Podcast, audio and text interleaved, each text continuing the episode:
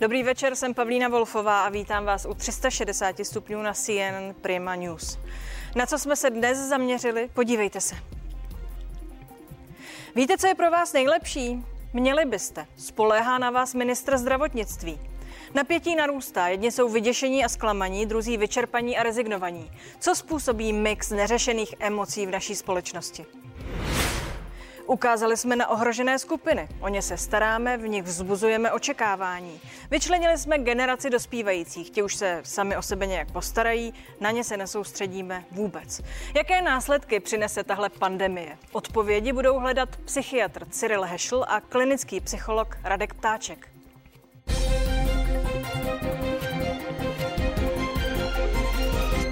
Vedle přímých dopadů na fyzické zdraví a ekonomickou situaci obyvatel má pandemie zjevně zásadní vliv na naši psychiku. Vědci přicházejí s alarmujícími důkazy o tom, že situace kolem duševního zdraví populace je vážná a nepomine ani poté, co dostaneme pod kontrolu šíření viru. Naopak, podívejte se na poslední data týkající se Čechů. S těmi přišli vědci z Národního ústavu pro duševní zdraví. Už loni v květnu vědci hlásili výrazný nárůst duševních potíží u dospělé populace v Česku. Výskyt duševních onemocnění vzrostl na téměř 30% a čísla neklesla ani v období druhé vlny. Odborníci navíc varují před dalším zhoršením. Studie sledovala duševní onemocnění jako deprese, úzkosti nebo sebevražedné sklony. Průřezovou studii duševních onemocnění realizovali vědci i před pandemí. Od té doby v období druhé koronavirové vlny stoupl výskyt deprese a rizika sebevražednosti třikrát a výskyt úzkostných poruch dvakrát. Nejvýraznější zhoršení vědci identifikovali u mladých dospělých a také u lidí čelící zhoršené ekonomické situaci. Přišli o práci, museli zkrátit úvazek nebo dostávají minimální příjem. Nabízí se proto otázka, dosáhnou lidé s narušenou psychikou na adekvátní odbornou pomoc? Podle vědců z Národního ústavu pro duševní zdraví nyní není možné zvýšenou poptávku po terapeutických službách uspokojit. Ordinace psychologů nestíhají a lidé na termín čekají i několik měsíců. K omezení fungování došlo také v psychiatrických nemocnicích a přetížené jsou podle ministerstva vnitra i telefonní krizové linky. No a pozvání do dnešního vysílání přijal ředitel Národního ústavu pro duševní zdraví Cyril Hešl. Dobrý večer. Dobrý, Dobrý večer, večer, pane profesore. A klinický psycholog Radek Táček. Dobrý večer. Dobrý večer. Pane profesore, dnes ráno řekl ministr zdravotnictví, že doteď se držela opatření, která přestala fungovat a od teď to zdůraznil, se budeme muset každý rozhodovat uh, sám za sebe, že každý víme, co je pro nás nejlepší, tedy začíná počítat teď uh, po roce s osobní odpovědností, s kterou jako by se dnes dosud nepočítalo. O čem to vypovídá? Že ta chybička se stala někde hned na začátku, kde místo apelu na osobní zodpovědnost, jak tomu bylo například do značné míry ve Švédsku, se tady eh, neapelovalo nejdřív na nic a potom se začalo prudce zavírat, eh, vyhánět lidi na home office, zavírala se kina, divadla, školy, eh, sportoviště, byl potom zákaz schromažďování většího počtu osob, nakonec i malého počtu osob. A to všechno vedlo k těm různým restrikcím, které ovšem u populace ruku v ruce s tím, jak ta situace se nijak dramaticky nelepšila, vedlo eh, k rostoucí otužilosti vůči tomu a řekl bych eh, klesající ochotě spolupracovat. Čili kdyby se to vzalo za opačný konec a kladlo se od samého začátku důraz na tu osobní zodpovědnost a na to, že různé skupiny obyvatel jsou různě rizikové a různě rizikové také proto, že budou tu nemoc šířit, tak by to mohlo být cílenější a zároveň s nasazením větší osobní zodpovědnosti. Ale víte, ono jako po bitvě je každý generál říkat dneska, co se mělo udělat před rokem, je už trochu licoměr. Dívíme se dopředu, ale teď se dovoláváme té osobní odpovědnosti. V jakém stavu podle vás, pane profesore, je společnost, kterou s tímto dnes ráno ministr oslovil? Tak já bych to nazval, že to je společnost, která je zahnaná do kouta, která neví vůbec, co dělat. A já jak to pozoruji od začátku, tak to, co mi tady chybí, tak je uvědomění si, že společnost není součet jednotlivců, kteří mají nějakou zodpovědnost, tak tedy, jak dneska řekl minister zdravotnictví, ale společnost se chová jako celek. To znamená, má úplně jiné vlastnosti než ten každý jednotlivec. To znamená, já více než s jednotlivcem musím komunikovat s tou společností. A to, co tady od začátku chybí, je struktura, vize a nějaká naděje, a která by lidem pomohla tu situaci překonat. Tedy v jakém bodě teď ta společnost je? Jak říkám, dnes ráno byla oslovena k tomu, že legrace skončila, teď je to na vás. Já bych to nazval bodem bez naděje. Je to bažina bez naděje, do které se všichni boříme, protože doposud vůbec nebylo jasné, co vlastně kdo má dělat. Zákazy, příkazy se střídaly, nebyly srozumitelné a ve chvíli, kdy žijeme v naprosto nesrozumitelném světě, nevíme ani, co nás čeká, tak někdo řekne, teď se chovejte každý sám. Jak z toho ven, z tohoto bodu? No tak eh, především já bych rád jako bytostný optimista přece jenom nastínil nějaké světelko na konci tunelu.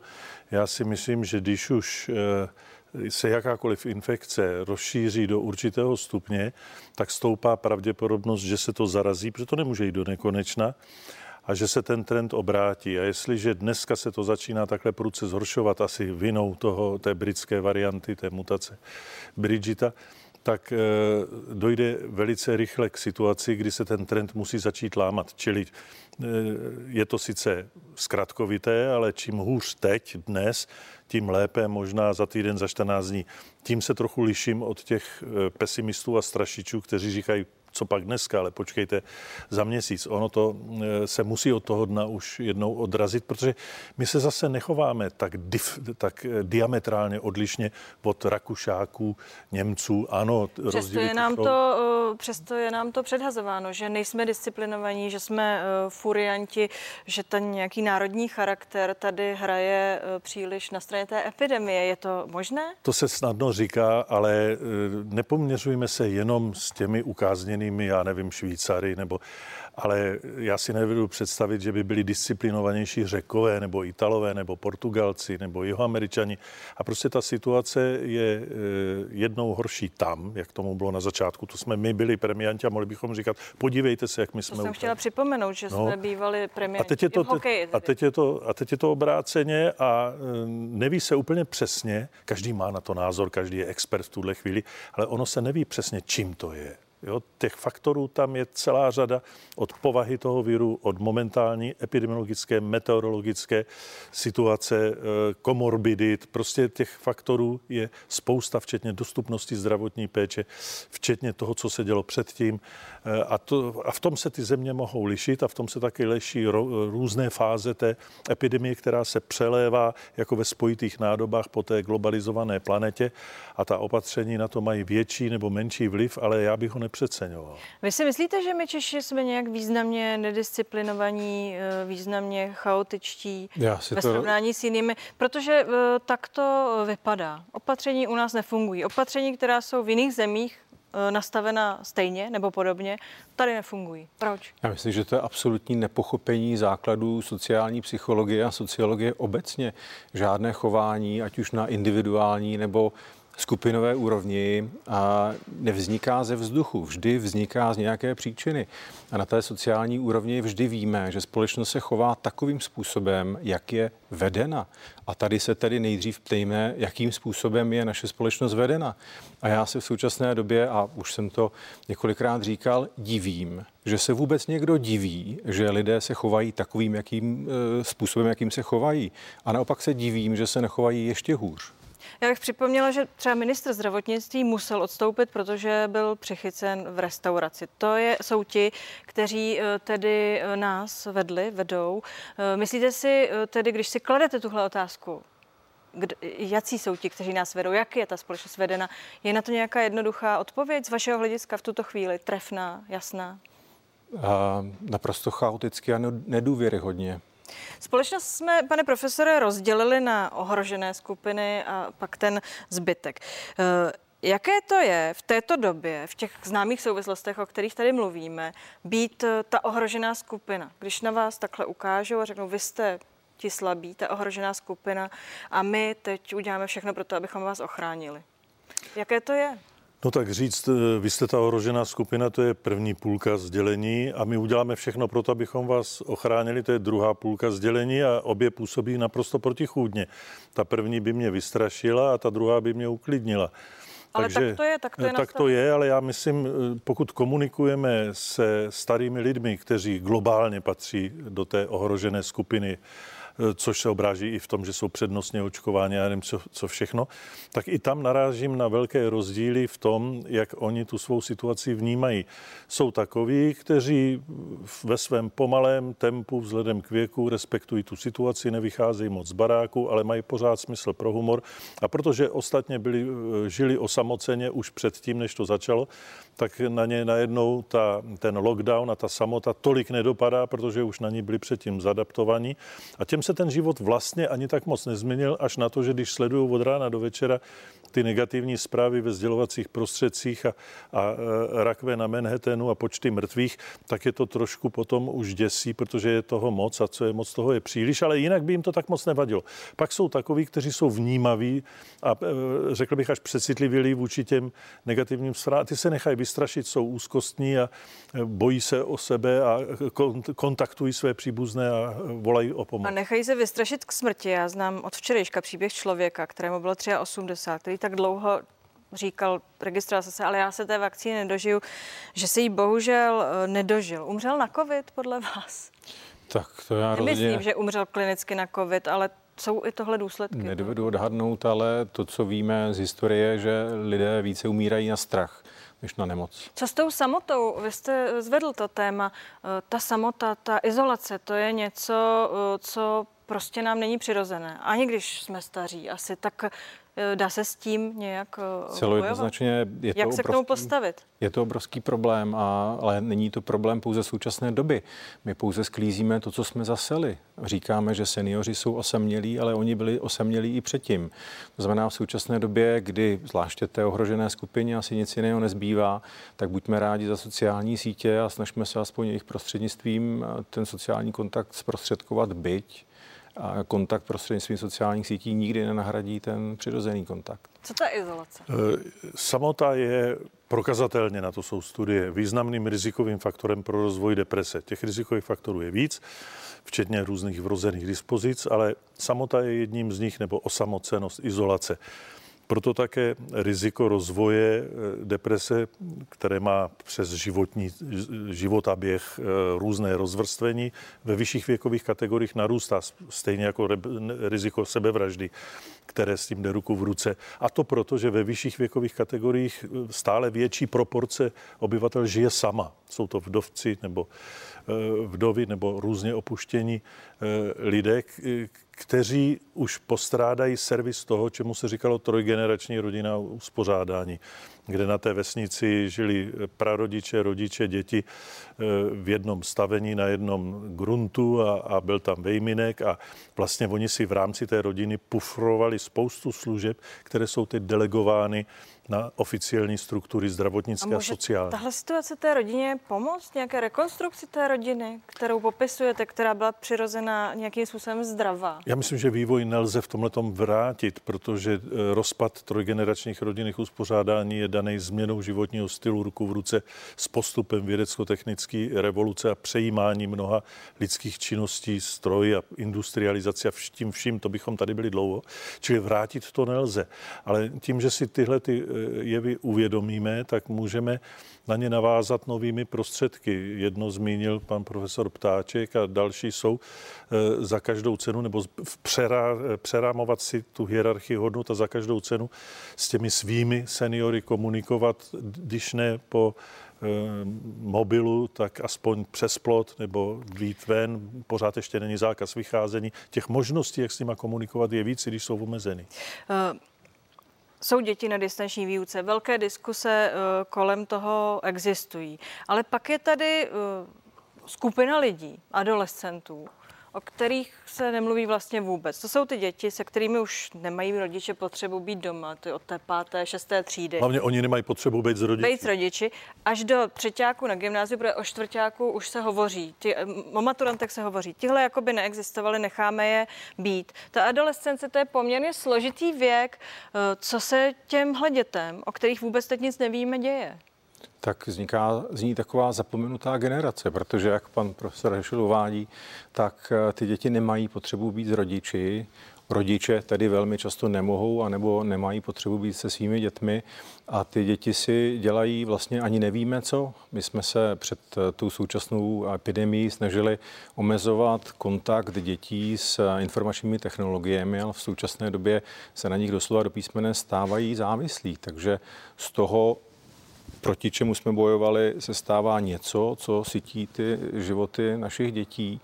A není to pouze tady o tom, je to o tom, že období adolescence je obdobím rozvoje sociálních vztahů, které potřebují přirozeně navazovat. A již před pandemí jsme věděli, že mladí lidé mohou mít problémy s běžným navazováním vztahů a to se může zhoršit protože se děli u počítačů, ale vlastně se to nedá srovnat s tím, kde jsou, co z nich vyroste z těch dětí. Budou, bude tahle generace postižená tou pandemí, ti, kteří se zabrzdili v té adolescenci, teď u těch počítačů, nemůžou ven, nemůžou chodit s holkama do kina.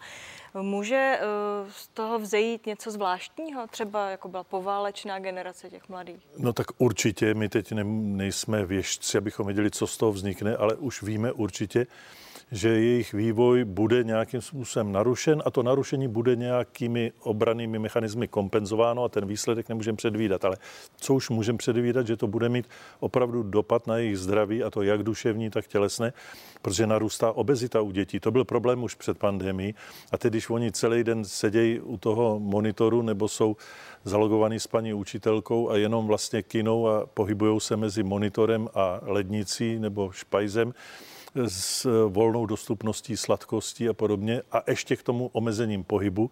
Já vím, že jedna z mých dcer, která má sedm dětí, jakou jí to dá práci, je vyhnat ven, aby se vůbec v tom mrazu proběhly. druhá věc, jak je budeme vracet do těch režimů, do těch škol, ty děti, jak je budeme přesvědčovat, protože uh, některé si zvykly, uh, sedí tam a už jim to vlastně jistým způsobem vyhovuje, rezi, jsou rezignovaní. Jak budu uh, svého syna 15 letého přesvědčovat, že zase bude muset vstát, zase se bude se ob- a někam jít? To je obtížné. Člověk, eh, respektive náš organismus, si zvyká velmi snadno na, na pohodlí a luxus a velmi obtížně a si zvyká na nějaký režim a to, co je nepříjemné. To znamená, bude to bolet, ale zase nebál bych se. Jaký dospělí z nich budou? Umíte eh, odhadnout, eh, co vlastně ten rok v té adolescenci, v tom dospívání, je to, to je přeci dlouhá doba, rok je pro ně strašně moc. Rok je dlouhá doba v období dětství, adolescence, ale já bych tady se připojil k tomu, že budu spíše optimista. A lidé jsou mimořádně adaptabilní a jestliže nastane po nějaké dohledné době zase běžný život, tak bych se nebál, že ten život se vrátí do kolejí tam, kde byl. Možná si ti lidé odnesou, nebo mladí lidé odnesou nějakou reminiscenci, možná budou mít z začátku problémy s navazováním vztahů, ale já budu tady optimista. Pane profesore, Podívejme se na to jinak, tedy optimisticky. Co to přinese té společnosti? Myslíte si, že to může pomoct třeba k uvědomění si rodičovství. Rodičovství je zkoušeno zásadně teď s těmi malými dětmi doma, nebo třeba naše vztahy k babičkám, dědečkům, eh, starým rodičům. Přineslo to eh, nové cvičení trpělivosti a laskavosti. Může eh, tohle být třeba to dobré, co si z toho odneseme? Ta změněná situace sebou přináší skutečně změny v dobrém i ve zlém. Ve zlém jsou to ty ponorkové nemoci, nárůst domácího násilí, nárůst domácího pití, které jde ruku v ruce zase s těmi depresogenními dalšími účinky a to všechno jsou ty negativní vlivy. Ty pozitivní jsou, že se tím mobilizují naše obrané mechanismy, takové to ničeho, co tě nezabije, to tě posílí a tyhle ty tyhle ty jevy jdou proti sobě. My nevíme, jaký bude ten finální výsledek, ale klást si tyhle ty otázky si můžeme představit na takovém modelu, kterým bylo období komunismu u nás. Je to jako kdybychom tady seděli v roce 47-8 eh, na CNN Prima a vy jste položila otázku, co myslíte, že těch budoucích 20 nebo 40, to byste ještě nevěděla, let komunismu udělá s našima dětma. Hmm. No, eh, my už to teď víme, tak víme, že jako eh, mnoho se změnilo, že jsme v mnoha aspektech sociálního života a i individuální psychologie na tom jinak, než byli naši třeba západní sousedi. Markantně to je vidět na východních a západních zemích rozděleného Německa po sjednocení, kdy ještě 30 let poté to pořád není slepené, ta, ta jizva. Na druhou stranu vidíte už na našich dalších generacích, které se narodily v 80. 90. letech, že už jsou jiní a už jim vlastně to trauma, které se sice do určité míry transgeneračně přenáší, tolik nevadí, takovou roli tam nehraje a ta křivka se vrací někam k původnímu trendu, který už jsme zapomněli. Máme jiný vztah k individuální svobodě, jiný vztah k hodnotám, Eh, spirituálním, eh, k hodnotám materiálním, v dobrém i ve zlém. Pravděpodobně to bude jiné, pane profesore, ale když vezmete ztráty versus zisk, zkuste se zamyslet takhle dopředu. Eh, jak z toho ta společnost vyjde? Myslím, že tohle je kritická otázka, kterou si do posud nikdo nepoložil, protože my jsme jako jedni z prvních, naprosto v první vlně zavřeli školy aniž bychom se zeptali, co to té společnosti vezme a přinese. A já řeknu takovou rouhačskou otázku a vím, že celá řada kolegů mě bude kritizovat, ale myslím si, že uzavření škol, tak včasné uzavření škol, zvláště když od počátku byly data, že to školní prostředí není tím nejvíce rizikovým, je jedním z největších hříchů toho, co se tady na naší společnosti napáchalo. Protože jestliže si vezmeme 6-7 leté dítě, tak jeden rok v životě dítěte je jedna šestina jeho života. A my mu bereme nějakou perspektivu, to je za prvé, ale za, dr- za druhé mu bereme a, vzpomínky na to normální dětství. Takže já si domnívám, že to zavření škol je tady opravdu velký problém, který bude nějakým způsobem tu generaci formovat dál. No, abych to podpořil, tak když se podíváte do těch zemí, které jsou nám stále dávány za příklad, tak tam většinou zavření škol je až naprosto to poslední v tom nejohroženějším, nejzávažnějším stupni lockdownu. A proč a je to to poslední, že jsme to udělali jinak? No to já nevím, Máte to se zeptejte na to těch, nějakou teorii? kteří to zavře. Já nevím, že to připadlo snadné ze začátku. A já si myslím, že opět po bitvě je každý generál Nechtěl bych soudit eh, tu složitou situaci, ve které naši politici byli. Ale v současné době víme, že ta generace dětí a mladistvých strádá a že prostě je potřebujeme dostat do škol za každou cenu. Jsou ve svízelné situaci naši politici a my ještě e, stále jsme. Posuňme se dál, zůstaňte s námi, pánové. Soukromí psychoterapeuti a psychologové zavřeli ordinace, jsou online. Na Skypeu se scházejí skupiny anonymních alkoholiků, lidé s panickými záchvaty nebo umírající. Lze léčit a vyléčit duši na dálku. Jakou terapii zvolit, když se bojíte podívat na další zprávy? Nedívat se? Mí hosté zůstávají, zůstaňte také. 360 stupňů pokračuje už za chvíli.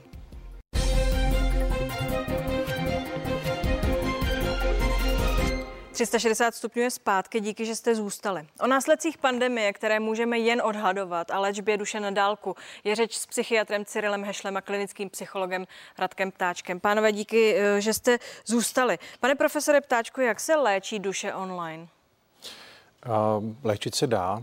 To je první bod. Ehm, řada lidí na to reaguje velmi pozitivně, nicméně minimálně v té naší společnosti to tu běžnou péči nenahradí. Je potřeba říct, že zrovna dnes eh, pan eh, ombudsman požádal vládu, aby zvážila, jestli neotevřít eh, biznesy psychoterapeutů a psychologů, tedy soukromé ordinace pro pacienty. Ty jsou zavřené. Myslíte si, že to, že nejsou ti lidé fyzicky dostupní, je problém? A rozumíte tomu, proč Roz, je to tak nastaveno? Nerozumím, proč je to tak nastaveno. Rozumím tomu, že to problém je do určité míry, protože vím i z naší praxe, že spoustu konzultací můžete poskytnout online, po Skypeu, po Zoomu, po telefonu, můžete poslat elektronický recept, jak pak se nám dneska hodí to, že se to zavedlo, jaký byl proti tomu odpor. To je pravda. Ale systematickou psychoterapii takhle poskytovat nemůžete. Spoustě lidem chybí i těm eh, léčeným ten, ta zpětná vazba toho okamžiku od toho terapeuta a sdílení toho okamžiku a okamžitá improvizace, která probíhá i na nonverbální úrovni. Prostě tam spousta prvků, které ta distanční péče, abych tak řekl, v uvozovkách nenahradí. Čili vy celou tu psychoterapeutickou, psychiatrickou a psychologickou péči nemůžete nahradit nějakým distančním způsobem na dálku. Takže to je první věc. Druhá věc, to, že by zrovna kontakt lékaře s pacientem v době, kdy narůstá dramaticky potřeba té psychologické podpory, byl rizikovým zdrojem nákazy COVID-19, to je sice hypotéza, která může být pravdivá, ale taky nemusí a já nevím o tom, že by to bylo prokázáno nějakým epidemiologem, že zrovna tudy se to šíří. Asi ne, můžeme si představit mnohem rizikovější setkávání a situace. No a poslední, co je na tom paradoxní, je to, že teď jsme si tady ukazovali, jak vy na těch statistikách, tak my v té studii, tak jsme tady hovořili o tom, že ta potřeba psychoterapeutické péče a vůbec psychiatrické péče dramaticky narůstá, před dramaticky narůstá prevalence některých poruch a taky e, tísno, tísnivá situace mnoha lidí, kteří tu pomoc vyhledávají, vys přetížení linek pomoci nebo důvěry.